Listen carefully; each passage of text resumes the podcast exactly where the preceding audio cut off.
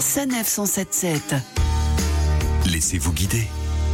Cette semaine, nouvelle destination en Normandie, dans le département de la Manche, pour une randonnée iodée. Et pour nous guider, nous retrouvons Benjamin, notre randonneur adepte de Visorando. Bonjour Benjamin. Bonjour. Alors vous avez partagé plusieurs randonnées sur Visorando, mais aujourd'hui vous avez un vrai circuit coup de cœur. Je voulais tout particulièrement vous parler du circuit du Havre de la Sienne, qui se trouve à Régnier-sur-Mer, un, un des villages les plus particuliers, un des plus merveilleux du territoire du Coutançais.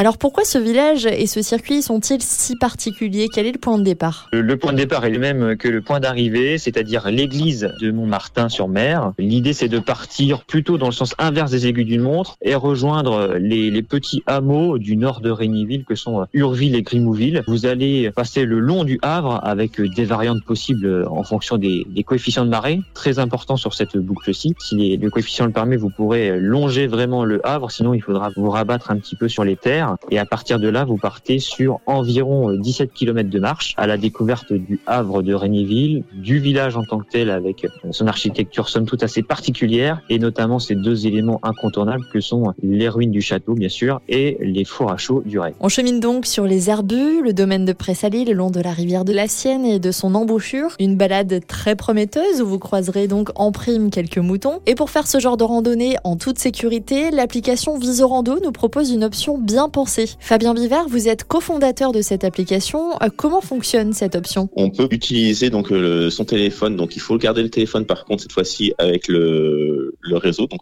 ne pas basculer en mode avion et en activant le partage de position, ce qui fait qu'en fait on va envoyer par exemple un SMS à une tierce personne. Dans ce SMS, il y aura un lien URL qui permettra à la personne de voir sur euh, son ordinateur ou sur son téléphone où en est la personne lors de sa randonnée, si tout se passe bien, la vitesse à laquelle elle, elle évolue, la quantité de batterie aussi, le pourcentage de batterie, histoire de savoir si à un moment donné, bah, il y a des chances qu'on n'ait plus de signal, et ainsi de suite. Donc ça permet voilà vraiment de savoir sur quel circuit s'engage la personne et où est-ce qu'elle en est à quel moment. Et du coup, bah voilà, en cas de souci, on peut intervenir beaucoup plus rapidement. De quoi marcher sereinement vers la destination de votre choix. Merci Fabien. Rendez-vous la semaine prochaine pour une nouvelle randonnée.